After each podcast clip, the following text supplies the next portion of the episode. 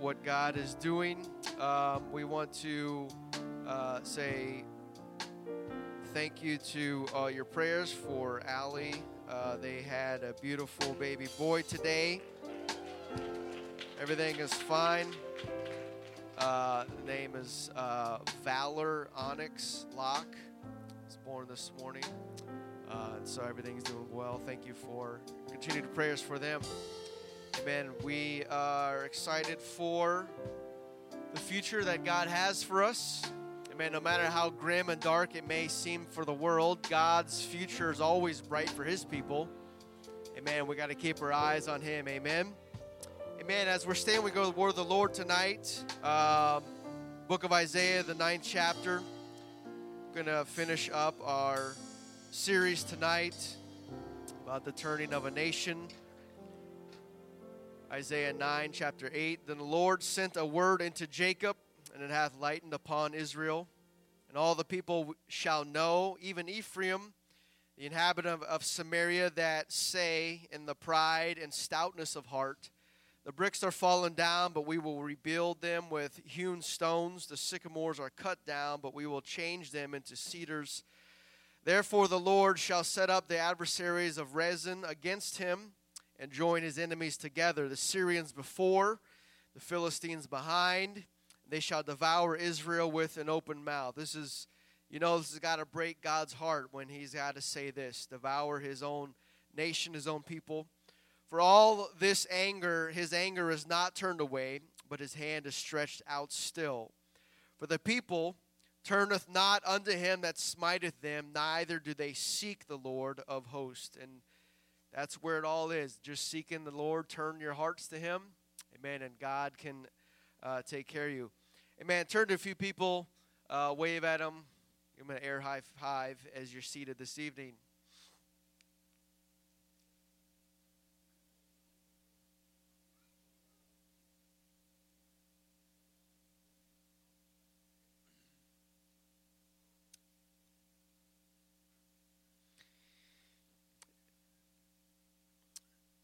We've been following the nation of Israel since its promised birth with uh, Father Abram to the formation and the founding of it by the very hand of Almighty God and delivering them out of Egypt and leading them through the wilderness into the promised land. And we saw that once they got settled in, history tells us that they quickly forgot about the one who brought them out. And they turned from God, turned their hearts away from God, and they turned their homes and their nations turned, uh, their nation turned and served other gods. And because God loves his people, he doesn't want them to just do what they want and, and sit back and to watch them uh, go off astray. He doesn't let them just do what they want, but he sends them warnings and possibly corrections to help his people restore them to the right place, which is back in his fold and in his arms. Because what kind of love just lets people go and never says anything to them or, or warns them about that and never does anything about uh, their wrong decisions? I'm thankful that we serve a God who loves us, who still loves us, that He loves us so much that He came and He took our punishment on that cross and He died for us. He died so that we would not have to die. That's the love that Jesus has for us and for uh, His people. Paul tells us just how powerful that love that God has for us in Romans 8:38. For I am persuaded that neither death nor life, nor angels or principalities or powers, nor things present nor things to come, nor height nor depth, nor any other creature shall be able to separate us from the love of God which is in Christ Jesus our Lord. I'm thankful that nothing has a power to rip us from the love that God has for us. It doesn't matter what it is, it doesn't matter what situation, it doesn't matter the, the financial or economic uh, woes in this world. Nothing can separate us from the love that God has for us. And so, if He loves us that much, then he will do whatever he can, whatever we permit him to, to, to get us saved and to keep us uh, saved. And all that includes allowing difficulties to come into our life. That includes sending warnings our way and to say, I, I, think you're going the wrong way. Thank you, Lord, for the warnings. Thank you for the, for the caution lights and the flashing lights. Uh, that it also includes introducing chastisement and even heartache in our lives to really get our attention. He did all of this for his people, Israel and if He did it for them, He'll do it for us as well. And I'm thankful that He loves us with a love that He will not let us just go away that easily, but He will uh, try to get us to turn our ways back to Him. But as long as we listen and obey His word, uh, we should do well with our life and uh, go where God wants us to go. But Israel did not listen. They listened to their flesh, they listened to their pride instead, and they rejected God's warnings and his chastisements and whatever God had to do to, or at least tried to get their attention. They just rejected that and they uh, went even in the, the wrong direction, even more so. But the day came where God allowed Israel uh, to be stricken by an enemy. God allowed a strike to happen to Israel unlike any other one before.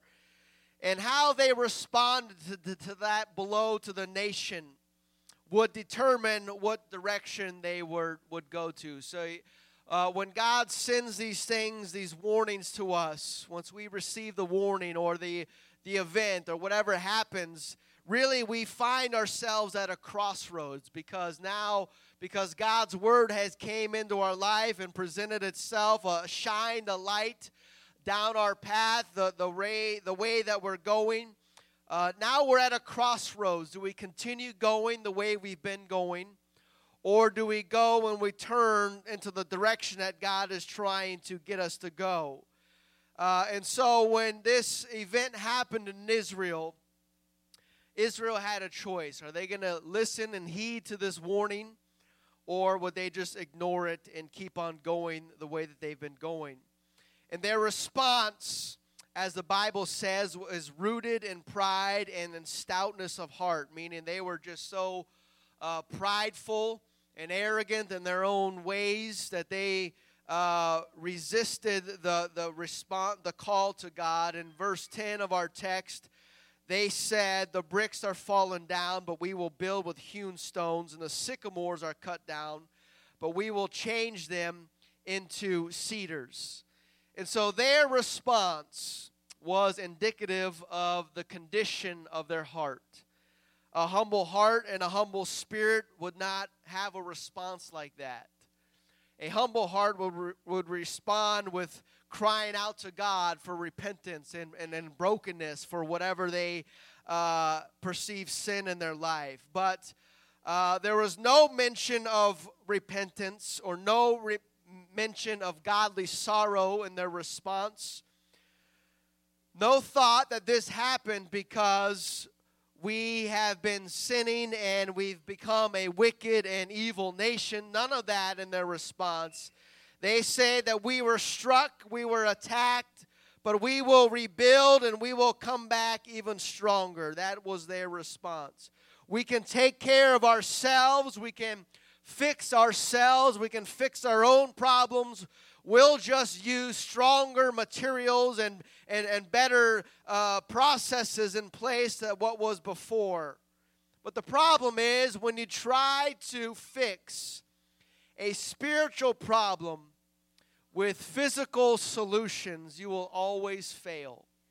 You cannot fix spiritual uh, problems with the natural and the physical realm. The only way to fix that is in the spiritual realm is by repentance and a, a turning of your heart and your mind and your spirit back to God and the turning in your spirit back to God. That's the only way that we can fix any kind of spiritual uh, issues in our life is going to uh, God. And so it's impossible to do. All Israel had to do was to repent and to turn from their ways and God would have restored the nation of Israel back to its uh, blessings and back to its pinnacle in the world and being an example in the light to the world. And they would have bounced back even stronger than before not because they would use hewn stones instead of bricks, and not because they would use cedars instead of sycamore trees, but because their hearts were right, because their hearts turned back to God, and the people turned their attention from their wickedness and turned back to God, and God would fix their spiritual problem and thus would fix their land and any other issues they had. If you strive to fix the spiritual, God will take care of the natural and the physical. If we worry about getting our soul right and keeping our spirit right and our attitudes right with God and aligned with the Word of God, God will worry about the natural world. He'll worry about the physical. If we keep our hearts right and our spirits right, let God worry about that because didn't Jesus say, Seek ye first the kingdom of God and his righteousness, and all these things will be added to you? The kingdom of God is not meat nor drink, but it's righteousness, joy, and peace in the Holy Ghost. And so we have to seek after the right, the spiritual things, and God will worry about the physical. But so often do we try to fix everything with the natural and the physical because we're, we're natural beings and so that's immediately uh, can be our first response is we'll take care of it we'll handle it. But if it's a spiritual issue if the root of it is spiritual it doesn't matter how much physical uh, materials you do and how many things you uh, do with your natural abilities. It's not going to fix the hole that's in our spirit and that's separating us from God. And so that is what Israel's response to their attack was it's just all natural. We'll fix everything naturally when it was uh, a spiritual issue. If the bricks are falling down in your life and your walls are broken, the way to fix those things is not to rebuild them of your own efforts and ability, but it's to first build an altar unto God and get yourself right with God first, and then let God use you to restore the walls and the buildings and the things that are broken down.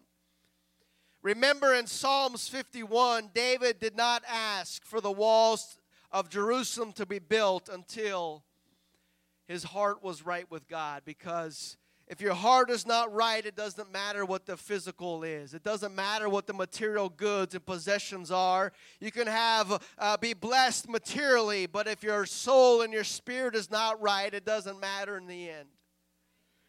And so everything else will become futile, and your efforts will be in vain if we try to fix the spirit with the natural. And so we all understand the parallels with Israel and America and last week we looked at the words of our first president and the words that Washington declared over this nation was that if we disregard the rules that heaven has ordained, then we as a nation cannot expect heaven to smile on America. And so Washington uttered those words into heaven as we officially began as a nation. And do you know where that happened? Do you know where George Washington was when he spoke those very words? Was not in Washington, D.C., because that did not exist. He, he was still alive, and so they didn't name a city after him. We didn't have a White House, so he was not at the White House when he said that. We didn't have, we didn't have Capitol building in D.C. Our, our headquarters, I guess, was in Philadelphia, where everything was taking place. But where uh, George Washington was sworn in and inaugurated as the first president, and where he spoke those, those words uh, and he uttered those into eternity, he spoke those words in Federal Hall. Federal Hall is on Wall Street in New York City. It's in the financial district of, Wall, of, of New York City. And after he spoke those words, George Washington and members of Congress went down the street to St. Paul's Chapel and they had a church service and they, they, they prayed to God and they thanked God for his many blessings and all that he, his hand upon this nation uh, as a newborn nation. But the very next street over from the church is where the World Trade Center towers were built. One street from the church, three blocks from Federal Hall, three blocks from where Washington spoke those timeless words. The financial district, the very place where our first leader made that declaration to God, is the very place where this nation was struck like it was never stricken before. Coincidence? I think not. The temple, the very place that Solomon stood before God and declared and reiterated the covenant with God and his people. Uh, that, that very temple that day uh, was eventually was struck down. Even God said, told Solomon, this very building you're dedicating to me today, I will strike it down if you guys uh, do not follow my words, if you don't adhere to my commandments. Uh, and and you, we, we, we think, wow, God, you would strike down your own building. God doesn't care about the building.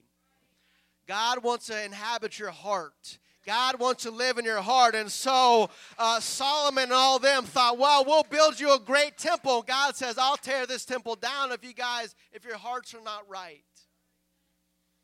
And so that very temple, the temple was destroyed, burned to the ground in 586 by King Nebuchadnezzar.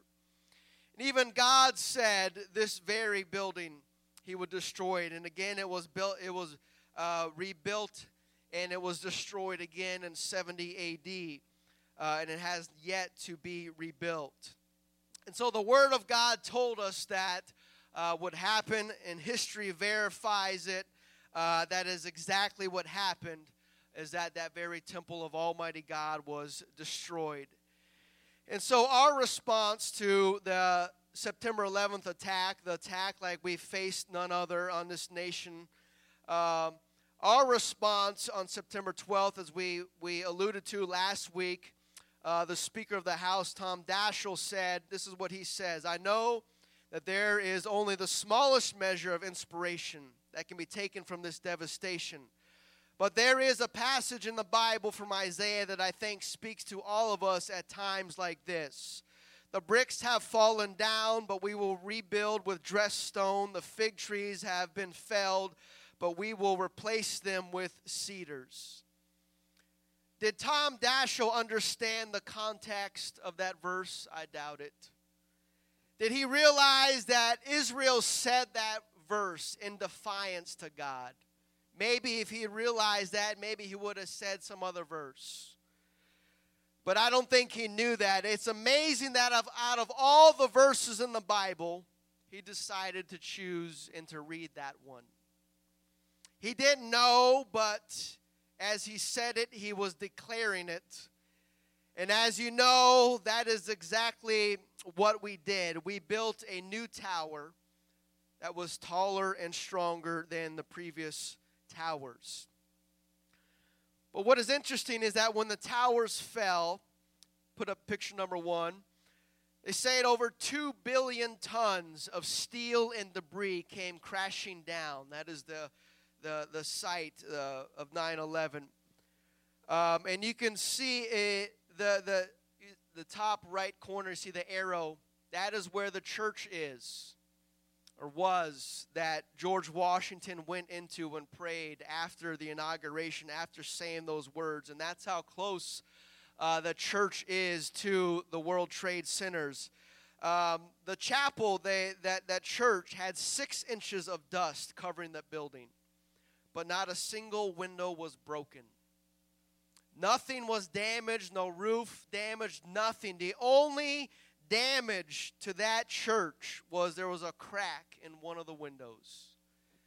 After seven buildings collapsing right next door to it, uh, that church was protected being so close to the towers, you would think that metal would be flying in every direction, and it was, and cause damage to uh, the surrounding buildings, and it did. But the church where George Washington prayed and gave thanks to God at the beginning of our nation was not damaged because there was a sycamore tree that was there on property that was knocked down because it took the force and the brunt of all the damage. The bricks are fallen down, but we will rebuild with hewn stones. The sycamores are cut down, but we will change them into cedars. I know it just sounds uh, unbelievable, but uh, you can go check it out yourself. Uh, so the sycamore tree that was on that property shielded the tree, shielded the church from all of the debris and the damage, but yet the sycamore was cut down due to the damage. Put up picture number two.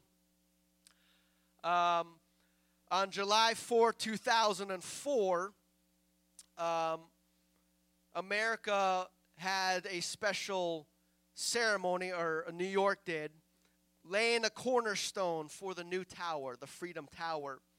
And the governor, George Pataki, said, Today we take 20 tons of Adirondack granite, the bedrock of our state, and the place and place it as the foundation, the bedrock of a new symbol of American strength and confidence.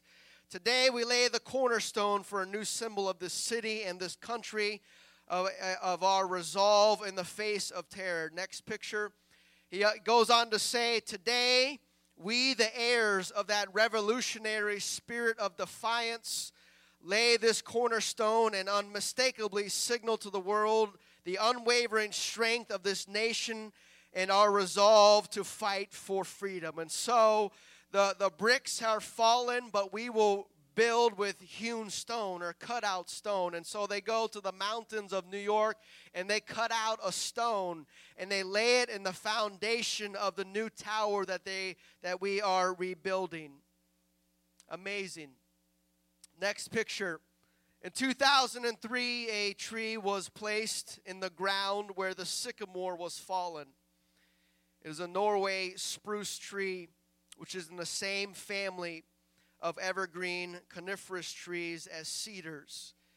And, and so, the very ground where the sycamore fell down, they replaced a, a tree in its place.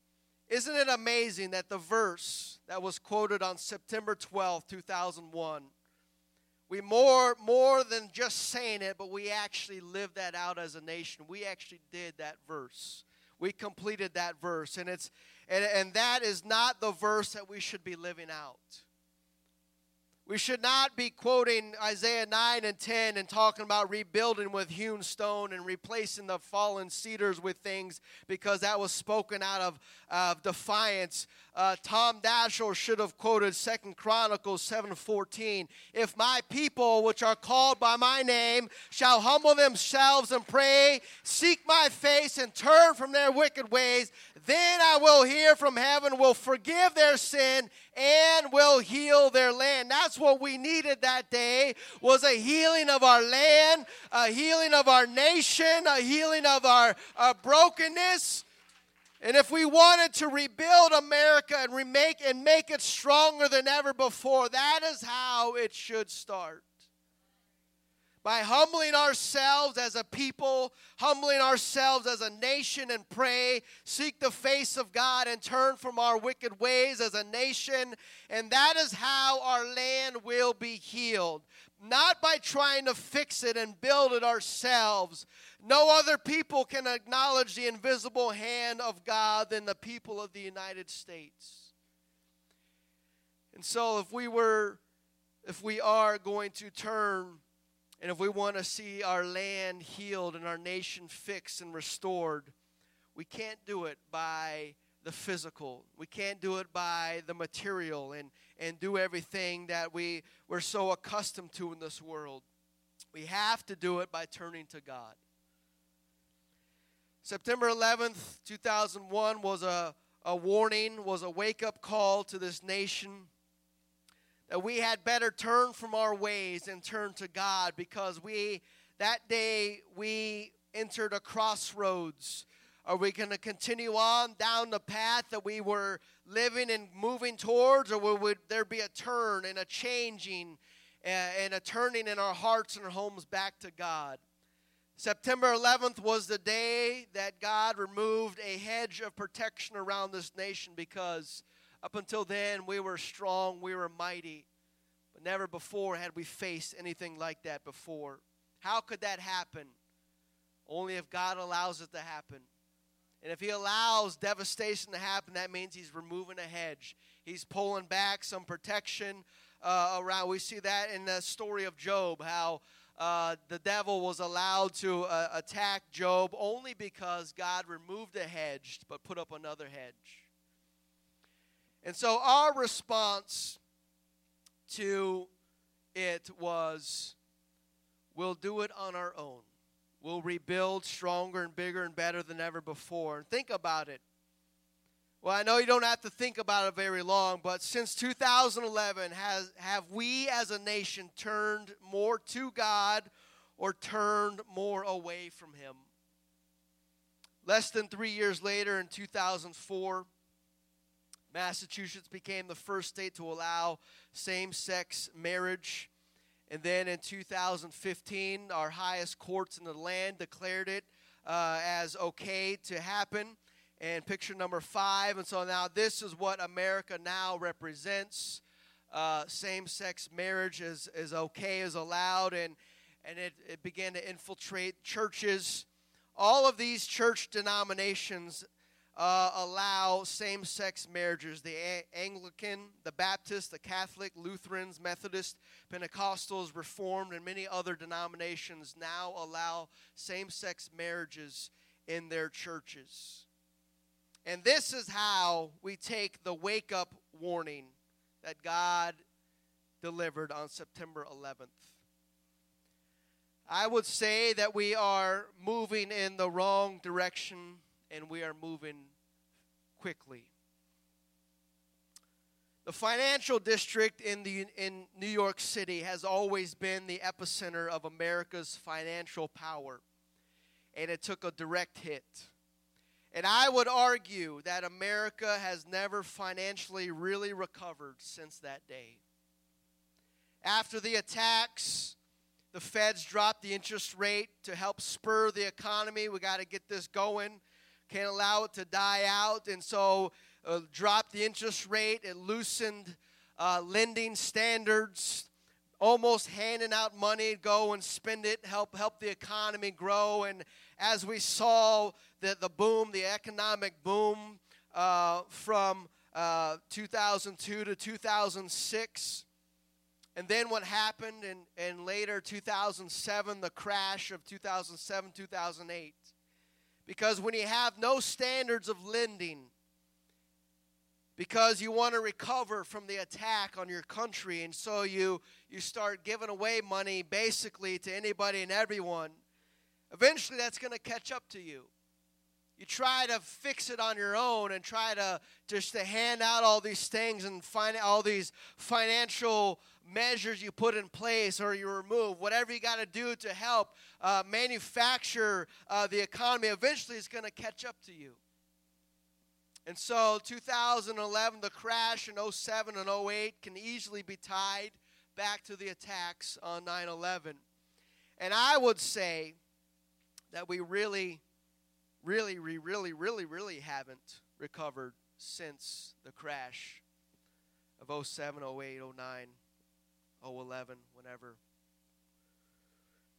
Sure, the stock market is up. Sure, the economy is or it was booming.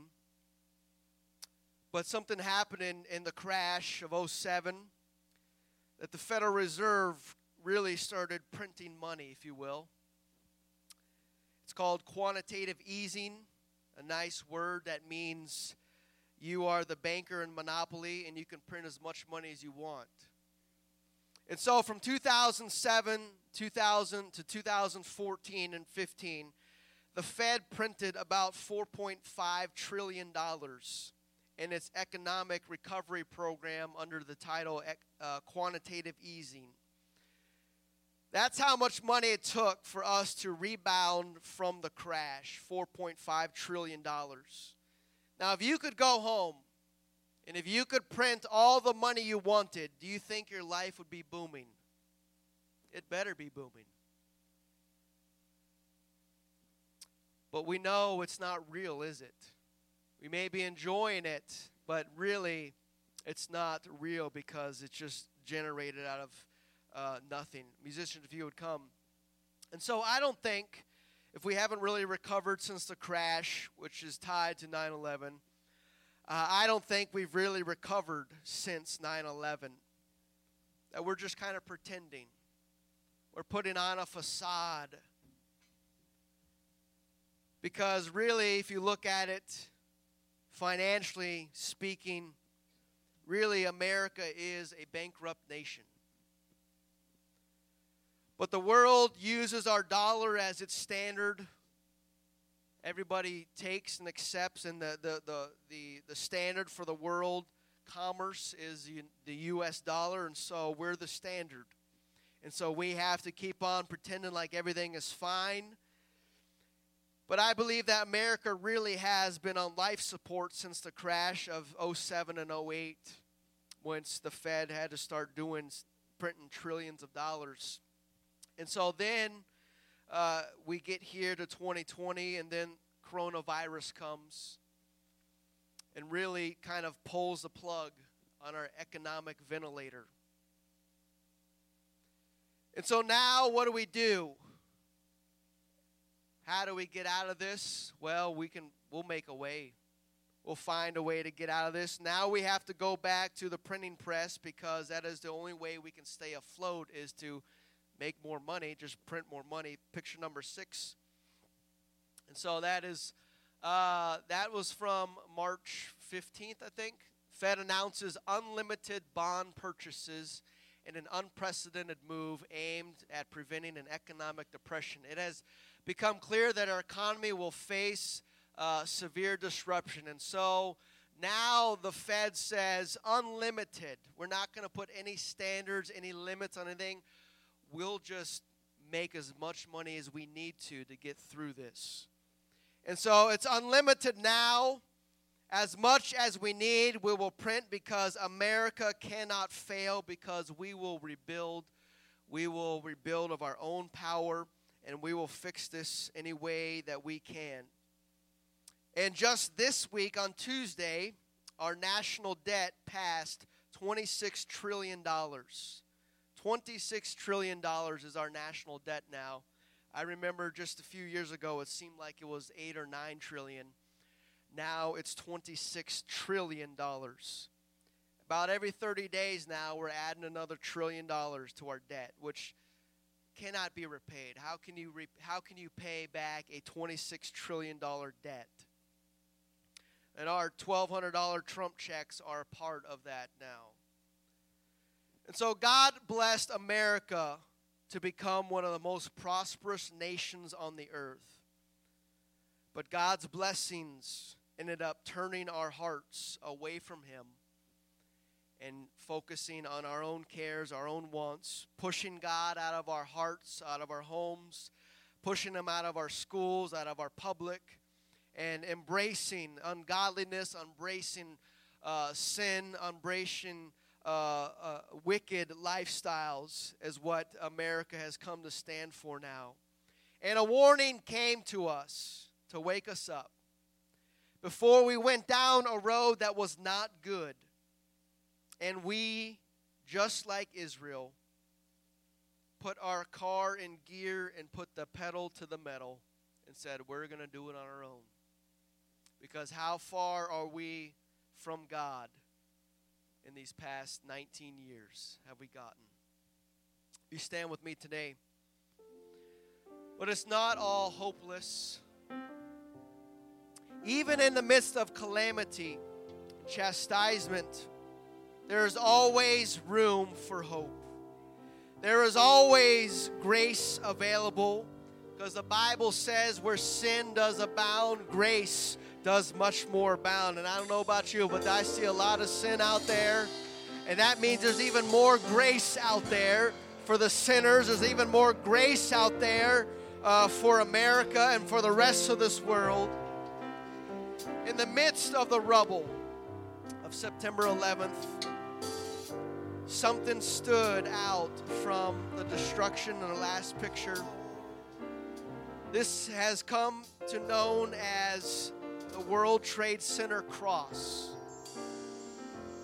In the midst of all that rubble, there was a cross that kind of just kind of stood out, and they they took it out of there and they built it. They put a, a, a stand on it, and it is still uh, there today in the memorial.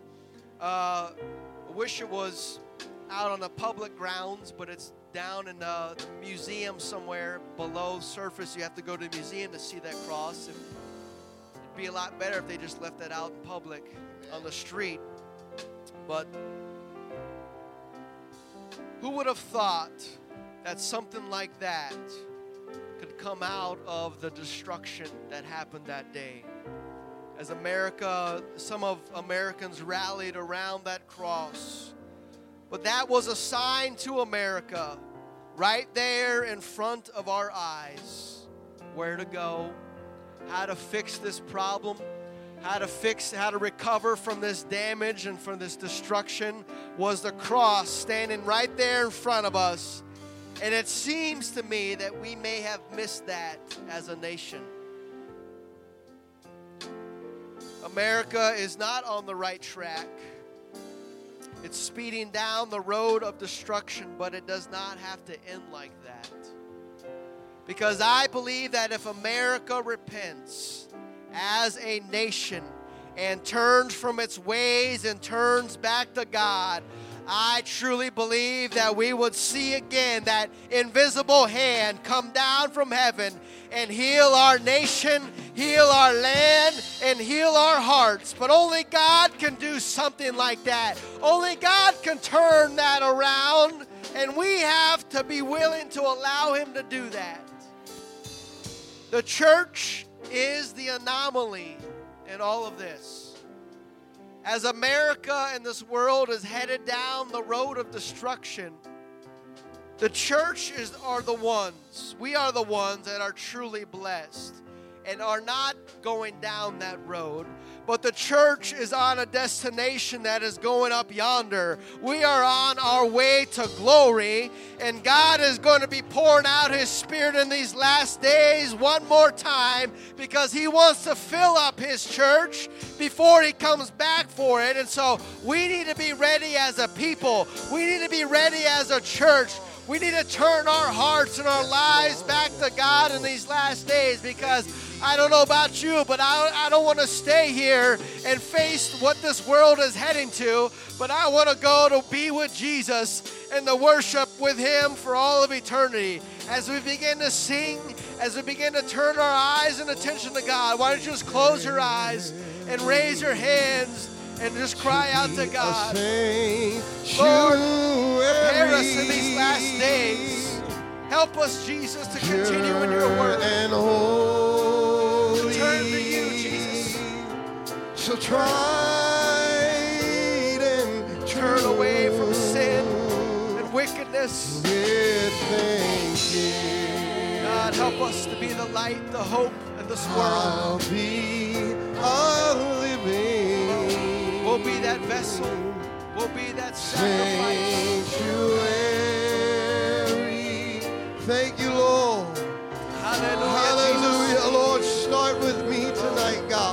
get our hearts right Bless this church, God. Bless this community, Lord, God. mercy upon Lord, us. this nation again, God. Lord, I love you. Jesus. Hallelujah, Jesus. Have mercy on Sanctuary. this nation. Pure this world.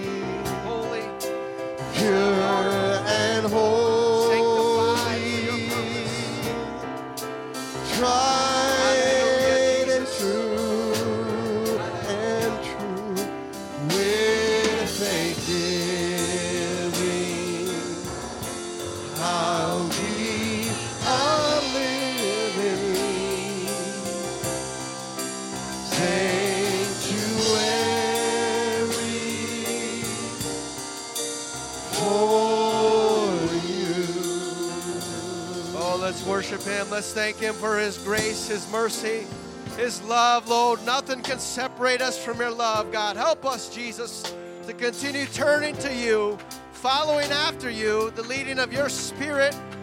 Hearing your still small voice speaking to our hearts, God, that we not turn away, but that we turn to you.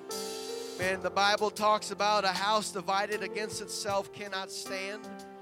If this nation was built upon the foundation of the Word of God, and we kick out the Word of God, we cannot stand. That's not how we were built and formed as a nation. And so the only way that we can survive as a nation is to turn back to God. If God allowed Israel to be destroyed, don't think He won't let that happen to America.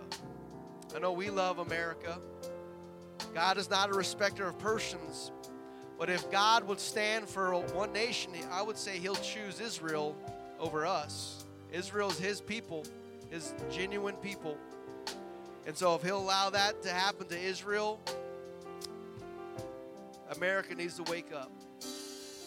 Amen. And it needs the help of the saints of the Almighty God to get the message out that we need to repent of our sins. We're going to be baptized in Jesus' name, wash away all those sins.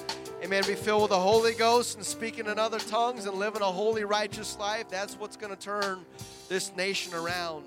Nothing else can do that. No more Fed help. Feds, Feds are out of money. They can't help. They're trying. But pray for this nation.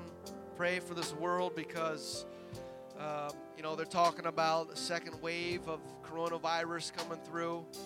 Um, and, you know, as much as we saw already the devastation it did, um, I don't think it's the second wave. I still think it's part of the first wave because we are all told we are all hiding out from the first wave, and so now we're all out.